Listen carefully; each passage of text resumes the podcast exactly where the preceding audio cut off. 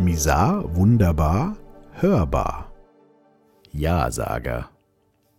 Ich war eher ein Ja-Sager, wie ich in meinem Blogartikel und in meinem Podcast vom zehnten September zweitausendzwanzig schon ausführlich besprochen habe. Damals hatte ich die Macht eines klaren Nein betont und wie wichtig es ist, auf sich zu hören und bei Kompromissen, die man nicht mehr mittragen möchte, rechtzeitig Nein zu sagen.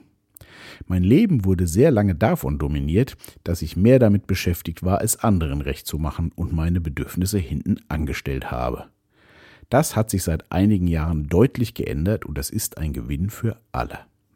Wer mich kennt, weiß, dass ich immer im guten Gespräch mit wenigen lieben Menschen bin.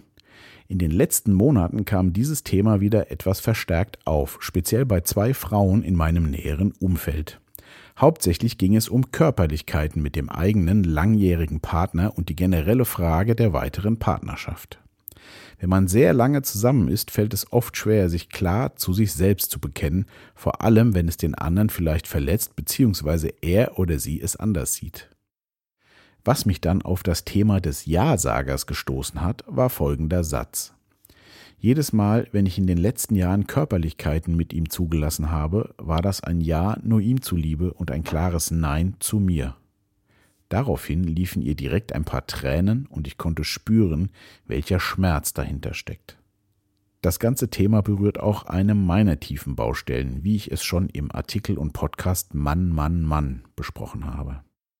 Die Wochen nach diesem Gespräch arbeitete es in meinem Inneren weiter und meine Frau meinte noch im Nachgang dazu: Was glaubst du, in wie vielen langjährigen Beziehungen da eine Schieflage entstanden ist und wie viel von der einen oder anderen Seite nur noch ertragen wird?